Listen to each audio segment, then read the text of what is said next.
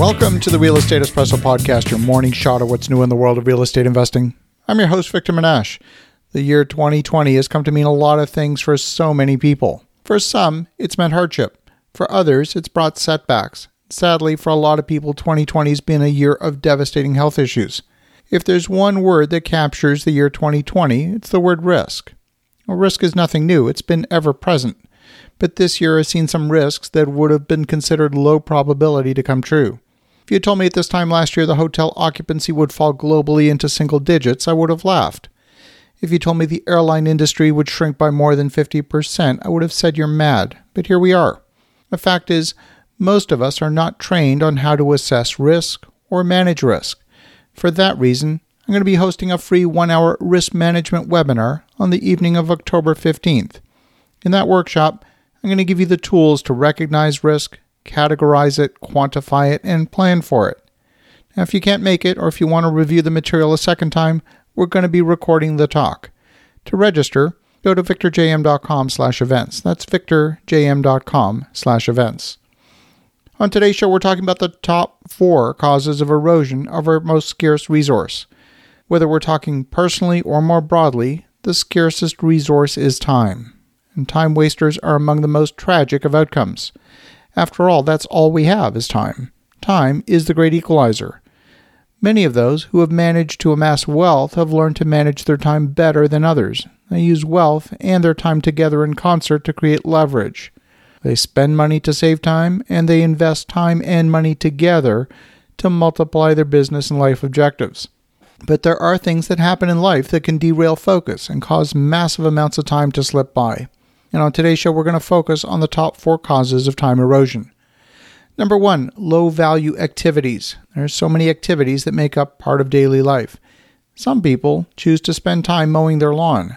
That's minimum wage work. And if your time is worth ten dollars or fifteen dollars an hour, then by all means, you should mow your own lawn. But if you aspire to more, then you should delegate that work to others who can do it for less than your time is worth. I rarely go shopping these days. I try to order almost everything I can online. It might be ready for pickup at the grocery store, but I focus on minimizing the time that's wasted. Number two, emotional disruption. When people get uncomfortable, they often seek distractions in order to manage their emotional state. Some people spend time on social media. Some turn to alcohol or watching T V or computer gaming or any of a number of distractions. There's a massive difference between idle time wasting and regeneration. Regeneration's an important and vital activity, and time wasting has very little regenerative quality to it. Number three, a health issue can cause a massive disruption in your life. This could be something as simple as a common cold, which could sap you of energy, to a more serious situation. My sister recently had a bout of appendicitis. I'm happy to say the surgery and treatment she received post-op has been successful, and she's fully on the mend. But that single event has taken her offline for a minimum of three weeks. The last health issue I had was back in high school, when I too suffered an intestinal issue that had me miss about three weeks of school. Today, here in twenty twenty, even a mild symptom that matches the COVID nineteen description is cause for self-isolating for a minimum of fourteen days. And if you test positive for SARS-C o V two, you could be infectious for a period, and you could lose a lot of time because of that. Paying close attention to your health and managing your health carefully is so vital to not having your health blow up on you and cause a massive loss of time. And number four, conflict. Conflict can sap you of energy and focus. I know that whenever my wife and I have a disagreement, which thankfully doesn't happen often, I've witnessed three to four hours just vanish into thin air. We've gotten much better at coming back from those hardened positions and resolving conflict more quickly. But conflict comes in all shapes and sizes.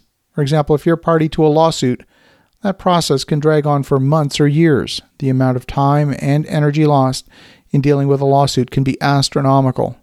And right now, there's nothing more important for society than dealing with the COVID nineteen pandemic and its impact to the health of people and the health of the economy. But in the U S, we're in the middle of an election cycle, and the last time there was consensus and collaboration among lawmakers was in early spring when the CARES Act was signed into law on March twenty-seventh. The past six months have seen nothing new to help the economy. In fact, the White House reported yesterday they're not even going to try and get consensus on helping the people until after the election. That's another month wasted. And in the meantime, The economy is suffering. People are losing their jobs. Businesses that can't make it in the current environment are closing permanently. The most important thing you can do with your time is manage your time and energy, and that means leveraging others to conserve your energy for the most important tasks. It also means making careful decisions about when to engage in conflict versus focusing on your goals. And it also means devoting time to maintaining and preserving your health. As you think about that, have an awesome rest of your day. Go make some great things happen. We'll talk to you again tomorrow.